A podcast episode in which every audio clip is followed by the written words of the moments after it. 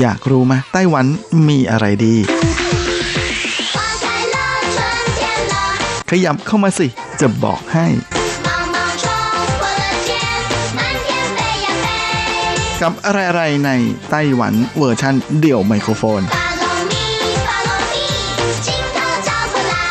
สวัสดีครับคุณฟังทุกท่านและสำหรับสัปดาห์นี้อะไรๆในไต้หวันก็กลับมาพบกับคุณฟังแล้ว เช่นเคยและสำหรับช่วงแรกของรายการวันนี้นะฮะก็มาดูข่าวคราว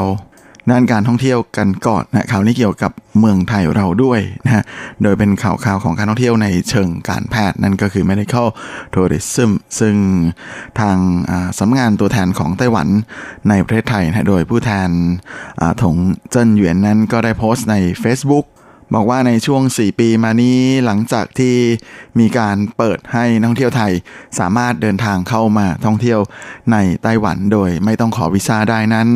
นอกจากการท่องเที่ยวในเชิงธรรมดาแล้วนะฮะในส่วนของการท่องเที่ยวเชิงการทางการเชิงการแพทย์เนี่ยก็เป็นอะไรที่แหมมีตัวเลขเพิ่มสูงขึ้นอย่างเป็นที่ น่าตกใจเลยทีเดียวนะเพราะว่าช่วง 4 ปีที่ผ่านมาจำนวนผู้ที่มาใช้บริการทางการแพทย์จากประเทศไทยนะมากขึ้นถึงเกือบเกือบ5 เท่าเลยทีเดียวโดยท่านผู้แทนไต้หวันประจำประเทศไทยก็ได้อ้างอิงถึงข้อมูลนะที่มีข่าวรายงานการจัดอันดับ ศักยภาพทางการแพทย์นะซึ่งปัจจุบันนั้นไต้หวันนะถูกจัดให้เป็นประเทศที่มีศักยภาพทางการแพทย์สูงเป็นอันดับหนึ่งของเอเชีย แล้วก็เป็นอันดับ 3 ของโลกด้วยนะก็เลยไม่น่าแปลกใจ ที่บรรดาประชาชนนะในประเทศใกล้เคียงในเอเชียนั้น ก็นิยมเดินทางมารับการรักษาในไต้หวันมากขึ้นเรื่อยๆ ราจากตัวเลขชาวต่างชาติที่เดินทางมารับบริการทางการแพทย์ในไต้หวันนั้น ตั้งแต่ปี 2015 ซึ่งมีประมาณ 3 0 0แสนกับอีก 5,045 คนครั้ง และสามารถ สร้างมูลค่าทางการตลาดนะได้ถึง 15,900 ล้าน ก็สามารถเพิ่มขึ้นมาเป็นตัวเลขในปี 2018นะที่ 414,369 คนครั้ง โดยสามารถสร้างมูลค่าตลาดได้มากถึง 17,100 ล้าน NT แล้วก็เป็นอะไรที่ไม่น่าเชื่อทีเดียวนะครับเพราะว่าในรายงานฉบับนี้ที่ออกมานั้นบอกว่าแม้ว่าประเทศไทยจะเป็นหนึ่งในประเทศที่มีศักยภาพในการให้บริการทางการแพทย์ระดับนานาชาตินะฮะแต่ว่าก็น่าตกใจทีเดียวว่าค่าใช้จ่ายในการใช้บริการทางการแพทย์ในประเทศไทยนั้นสูงกว่าไต้หวันประมาณ 4-5 เท่าเลยทีเดียว และแน่นอนว่าจากการที่ วงอุตสาหกรรมนะฮะแล้วก็วงการการแพทย์ในไต้หวันนั้นก็ถือว่ามีความนำสมัยในระดับแนวหน้าของโลกนะก็เลยไม่น่าแปลกใจ ที่แม้จะกลายเป็นที่ดึงดูดนะสำหรับประชาชนชาวไทยที่จะเดินทางมาใช้บริการทางการแพทย์ในไต้หวัน เพราะว่าจากข้อมูลสถิตินั้นก็เห็นได้ชัดทีเดียวนะฮะว่าตั้งแต่ปี 2015 ซึ่งมีผู้มาใช้บริการทางการแพทย์นะชาวไทยนะมาใช้บริการทางแพทย์ในไต้หวัน 1,220 คนครั้งเนี่ยก็เพิ่มขึ้นเป็น 7,044 คนในปี 2018นะฮะหรือประมาณเพิ่มขึ้นประมาณ 477เปอร์เซ็นต์นะก็เกือบเกือบจะ 5 เท่าเลย และนอกจากในส่วนของผู้ใช้บริการจากประเทศไทยแล้วนะฮะบรรดาชาวต่างชาติที่มาจากประเทศอื่นใน 10 ประเทศอาเซียน ก็เดินทางมา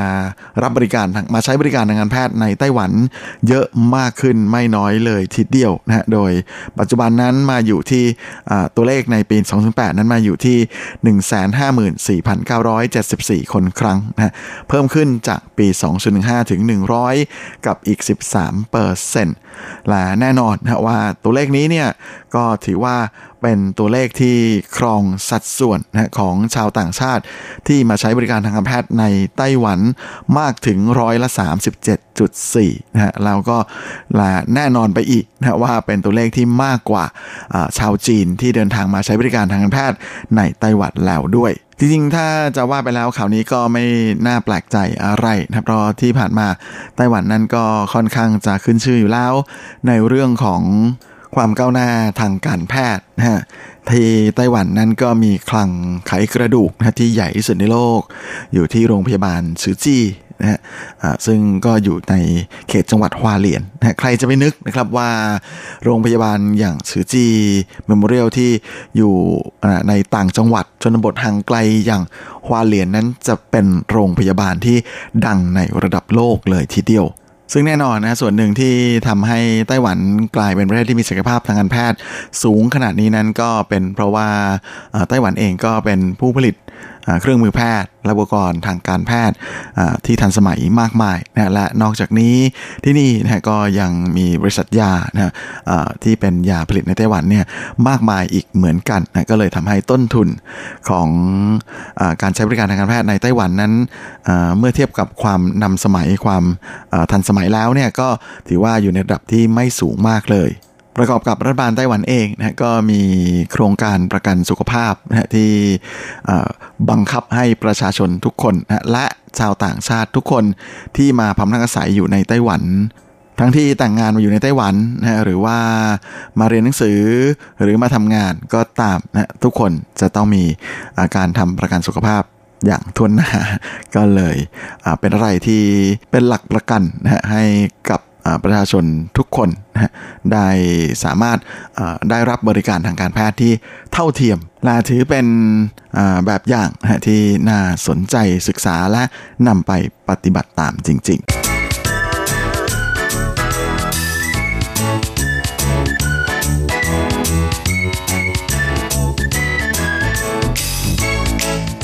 ในข่าวแนวนี้ก็มาดูกันที่ข่าวคราวของตึกไทเปวันโอวันนะตึกที่สูงที่สุดในโลกของไต้หวันกัน โดยตั้งแต่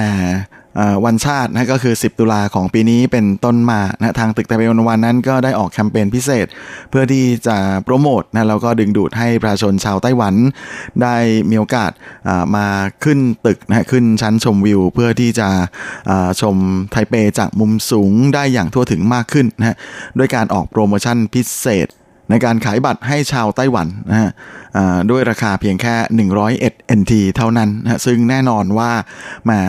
แต่ละวันก็จะมีคนไต้หวันไปเข้าคิว ขึ้นรอชมตึกกันออย่างต่อเนื่องไม่ขาดสายเลยทีเดียวนะอย่างไรก็ดี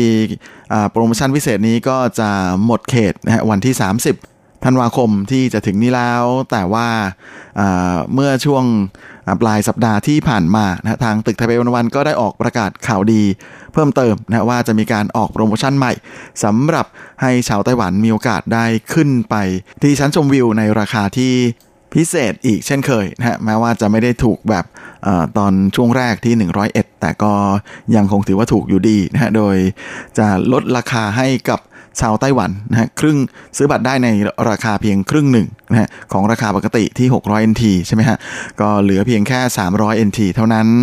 แล้วนอกจากนี้ก็สามารถที่จะพาเด็กๆ 2 คนนะฮะที่อายุต่ำกว่า 12 ปี ขึ้นไปชมชั้นชมวิวได้ด้วยกันพร้อมกันนะฟรี โดยทางผู้บริหารของตึกไทเปวันวันก็ได้ออกมาให้สัมภาษณ์นะบอกว่าที่ผ่านมานั้นจำนวนนักท่องเที่ยวนะฮะที่ขึ้นไปใช้บริการชั้นชมวิวของตึกไทเปวันวันที่ชั้น 89 นั้นร้อยละ 90 เป็นชาวต่างชาตินะฮะก็การที่ออกแคมเปญพิเศษแบบนี้เนี่ยก็ตั้งความหวังเอาไว้ว่าอยากจะให้ร้อยละ 90 ของจำนวนผู้ที่ขึ้นไปชั้นชมวิวนั้น เป็นคนไต้หวันเอง โดยจากการเปิดเผยตัวเลขของทางไทเปวันโอวันนะฮะในเดือนตุลาคมหลังจากที่ออกโปรโมชั่นพิเศษนั้นก็มีคนไต้หวันขึ้นไปใช้บริการชั้นชมวิวมากถึง 50,000 คนนะฮะในขณะที่เดือนพฤศจิกายนที่ผ่านมาใช้บริการไปมากกว่า 60,000 คนนะฮะเดือนธันวาคมก็ยิ่งเพิ่มขึ้นไปอีกซึ่งเป็นอะไรที่ทำให้ GM ของทางตึกไทเปลนวันก็คือคุณจางเจินหยานั้นรู้สึกดีใจมากๆนะเพราะว่าก่อนหน้านี้ที่ตัวเองมีโอกาสได้ไปที่ญี่ปุ่นหรือว่าที่เบอร์ลินนะไปชั้นชมวิวของตึกอาคารสูงๆในประเทศเหล่านั้นเนี่ยก็ปรากฏว่านักท่องเที่ยวที่ขึ้นมาชมส่วนใหญ่นั้น จะเป็นประชาชนในประเทศนะแต่ที่ผ่านมา ผู้ที่ใช้บริการชั้นชมวิวของตึกไทเปโนวันที่เป็นประชาชนชาวไต้หวันนั้นมีเพียงแค่ไม่ถึงร้อยละสิบนะปีนี้ก็เลยอาศัยโอกาสที่ทางตึกได้ออกแคมเปญพิเศษ เพื่อรณรงค์ให้ชาวไต้หวันได้ขึ้นมา เที่ยวตึกไทเปวันวันกันมากขึ้นนั้นก็อยากที่จะทำตัวเลขนี้ใหม่นะครับปรับเปลี่ยนจากที่แต่เดิมต่างชาติ 90นะไต้หวัน 10 ก็อยากจะให้เป็นไต้หวัน 90 เพราะว่าตลอดช่วงที่ผ่านมานั้นก็มีเหตุการณ์ที่เกิดการรถติด แต่ก่อนรถติดขึ้นวันวันเป็นเพราะนักท่องเที่ยวจีนนะแต่ครั้งนี้เป็นเพราะว่าคนไต้หวันมาเที่ยวกันเยอะนะฮะมีคนเข้าคิวตั้งแต่ชั้น 5 ลงมาจนถึงชั้น 1 เลย หลังจากการที่โปรโมชั่นพิเศษจะหมดในช่วงวันที่ 30ธันวาคมที่จะถึงนี้แล้วนะฮะก็เลยทำให้คนไต้หวันยิ่งเร่งมาขึ้นขึ้นตึกเพื่อใช้บริการชมนะฮะมากขึ้นเป็นพิเศษเลยนะตอนนี้ตัวเลขนักท่องเที่ยวชาวไต้หวันที่มาขึ้นตึกวันวันเดือน 12 เดือนธันวาคมนั้นมาเพิ่งผ่านครึ่งเดือนไปหมาดๆไม่นานนี้ แต่ว่าจำนวนตัวเลขนั้นก็เพิ่มขึ้นแล้วมากถึงประมาณ 40%เลย โดยแคมเปญใหม่ที่จะออกมาก็จะเริ่มตั้งแต่วันที่ 2 มกราคมนะครับไปจนกระทั่งถึงวันที่ 30ธันวาคมนะสำหรับชาวไต้หวันที่มาใช้บริการในวันธรรมดานะฮะที่เป็นวันจันทร์ถึงวันศุกร์ตั้งแต่9โมงเช้าถึงบ่าย3โมงเย็นนะฮะใช้บัตรประชาชนในการซื้อบัตรลดราคาได้ 300 NT แล้วก็พาเด็กที่มีอายุต่ำกว่า 12 ปีติด ตามขึ้นไปได้ฟรีอีก 2 คนนะฮะ โดยเดิมทีนั้นอายุ6ถึง12 ปีก็จะต้องซื้อบัตรในราคาเต็มที่ 600 เฮนทีนะฮะ ดังนั้นขึ้นไป 3 คนเนี่ยถ้าคิดค่าเฉลี่ยแล้วก็เหลือเพียงแค่คนละ 100 NT เท่านั้น และนอกจากนี้ยังมีการออกบัตรราคาพิเศษสำหรับผู้สูงอายุด้วยนะฮะ โดยจะเป็นบัตรราคา 300 NT เหมือนกัน แต่ว่าจะให้สิทธิ์ผู้ติดตาม คนแรก 300 NT คนที่ 2 600 NT นะฮะแต่ว่าทั้ง 3 คนนี้เนี่ยเห็นว่าราคาก็ไม่ได้แตกต่างกันมากนะฮะแต่แต่แต่นะฮะจะมีเงื่อนไขพิเศษคือไม่ต้องเข้าคิวนะสามารถลัดคิวขึ้นไปได้เลยนะในช่องทางพิเศษนะจากเดิมใครที่จะซื้อบัตรพิเศษเนี่ยต้องซื้อคนละ 1,200 NT และนอกจากนี้นะฮะที่ชั้นชมวิวชั้นบนสุดนะที่ได้ออกไปนอกอาคารนั่นก็คือสกายไลน์460 นั้น เดิมทีก็ขายบัตรคนละ 3,000 NT นะฮะ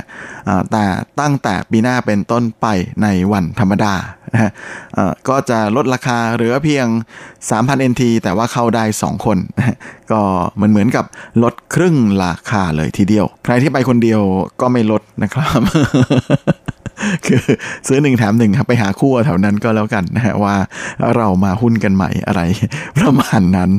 และนอกจากนี้ในส่วนของการแสดงพลุฉลองปีใหม่นะฮะปี 2020 ที่กำลังจะมาถึงนี้เดิมทีทางทะเบียนวันก็ได้ประกาศออกมาแล้วนะฮะว่าจะยิงพลุในชื่อชุดว่าซีว่างซือกวังไถวันนะฮะแสงแห่งความหวังของไต้หวัน ซึ่งจะมีความยาว 300 วินาที ปีนี้ จะมีการยิงพลุที่พิเศษขึ้นนะฮะคือที่ผ่านมาพลุจะเป็นสีเดียวนะฮะแต่ว่าพลุที่ยิงปีนี้จะสามารถเปลี่ยนได้ถึง 3 สีเลย และในช่วงระยะหลังนั้นทางไทเปวันก็ใช้การฉายภาพบนแผ่น LED ขนาดยักษ์นะฮะที่เรียกกันว่า T-Pad ซึ่งตอนนี้ก็แขวนอยู่แล้วนะฮะที่ตึกไทเปวันใครที่มาช่วงนี้นะฮะถ้ามองไปทางทิศเหนือของตึกนะก็จะมีการทดลองฉายภาพนะฮะเพื่อที่จะซ้อมก่อนที่จะแสดงจริงนะฮะก็ลองไปดูกันได้เป็นระยะครับโดยในวันแสดงจริงนั้น ก็จะมีการฉายภาพของสัตว์หายากต่างๆ ของไต้หวันนะทั้งในส่วนของชือหูนะหรือเสือลายเมฆนะแล้วก็ยังมีหมีดำนะ黑熊 帝雉 ไก่ฟ้านะฮะรวมไปจนถึงยังมีเจ้า黑面琵鷺นะฮะหรือนกปากช้อนหน้าดำแล้วก็櫻花鉤吻鮭 ซึ่งเป็นปลาแซลมอนพันธุ์พิเศษนะฮะที่มีชื่อว่า Formosan landlocked salmon ซึ่งเป็น ปลาที่เรียกกันว่า Taiwanese salmon อาศัยอยู่บริเวณภูเขาสูงนะฮะของภูเขาสวยซานนะซึ่งใกล้ๆกับทางอุลิงนงฉางตรงนั้น เป็นพันปลาหายากที่มีเฉพาะในไต้หวันนะก็เลยจะมีการนำภาพ สัตว์หายากที่มีอยู่ในไต้หวันเหล่านี้นะเอามาฉายในระหว่างควบคู่ไปกับการยิงพลุด้วยนะให้เป็นแต่ละชุดแต่ละซีรีส์เลยนะก็ของจริงจะเป็นไงนั้นเดี๋ยวเราไปรอดูกันนะในช่วงวันส่งท้ายปีเก่าต้อนรับ ปีใหม่ที่ตึกไทเปวันโอวันกัน และเวลาของรายการสัปดาห์นี้ก็หมดลงอีกแล้วนะผมก็คงจะต้องขอตัวขอลาไปก่อนในเวลาเพียงเท่านี้เอาไว้เราค่อยกลับมาพบในครั้งอาทิตย์หน้าเช่นเคย ในวันและเวลาเดียวกันนี้ส่วนสำหรับวันนี้ขอให้ท่านโชคดีมีความสุข